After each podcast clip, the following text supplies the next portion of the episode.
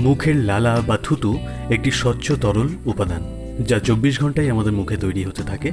এটির বেশিরভাগ অংশই জল দিয়ে তৈরি। তবে এর সাথে বিশেষ কিছু রাসায়নিক যুক্ত থাকে, যেগুলি একান্তই প্রয়োজনীয় আমাদের সুস্বাস্থ্যের জন্য।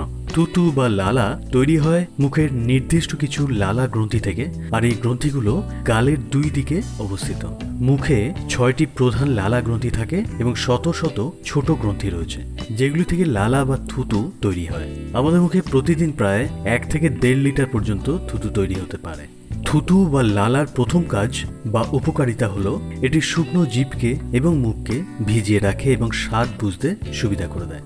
এছাড়া যে কোনো খাদ্যকে খুব তাড়াতাড়ি নরম করতে এবং গিলতে সুবিধা করে দেয়।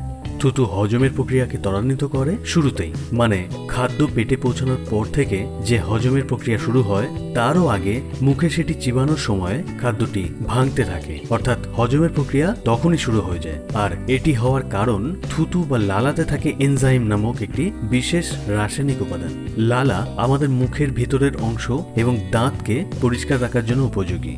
লালাতে থাকা এনজাইম নামক রাসায়নিক উপাদান মুখের সংক্রমণের বিরুদ্ধেও লড়াই করতে থাকে। থুতুর মধ্যে থাকা কিছু পরিমাণ প্রোটিন যা দাঁতের এনামেলকে রক্ষা করে। এর সাথে সাথে দাঁতের ক্ষয় এবং মাড়ির রোগকেও প্রতিহত করে। থুতুর মধ্যে রোগ প্রতিরোধক ক্ষমতা আছে, এটি মানুষের শরীরের, এমনকি পশুদের শরীরের ঘা সারিয়ে ফেলার পক্ষে উপযোগী। খেয়াল করে দেখবেন, পশুরা শরীরের ঘা চেটে চেটে পরিষ্কার করে, কারণ এর মাধ্যমে তাদের ঘা বা ক্ষত সেরে যায়। ঠিক এমনভাবেই আমরা মুখের লালা ব্যবহার করে আমাদের শরীরের ঘা সারিয়ে ফেলতে পারি। তবে থুতুর উপকারিতার পাশাপাশি কিছু সতর্কতা অবলম্বন করা উচিত, কারণ বর্তমান করোনা পরিস্থিতিতে আমরা খুব ভালোভাবে জানি যে যত্রতত্র থুতু ফেললে কীভাবে ভাইরাসজনিত রোগ ছড়াতে পারে। আর শুধু করোনা ভাইরাসই নয়, বিভিন্ন ধরনের রোগ জীবাণু আমাদের থুতুর মাধ্যমে ছড়িয়ে পড়তে পারে। তাই যে কোনো উপায়ে যেখানে সেখানে থুতু ফেলা বন্ধ করতেই হবে। নিজের পার্টনারকে গভীরভাবে চুমু খেলে মাত্র কয়েক সেকেন্ডের মধ্যে কয়েক কোটি ভাইরাস আদান প্রদান হয়ে যেতে পারে। এতে করে পার্টনার যদি সুস্থ থাকে, তবে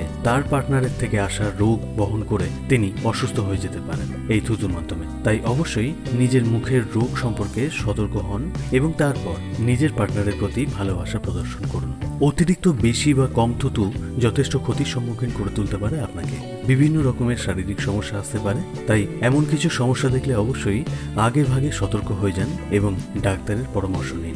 এই ছিল আজকের বিষয়। তথ্যগুলি ভালো লাগলে অবশ্যই শেয়ার করে দিন এবং সচেতন জীবনের সাথে থাকুন।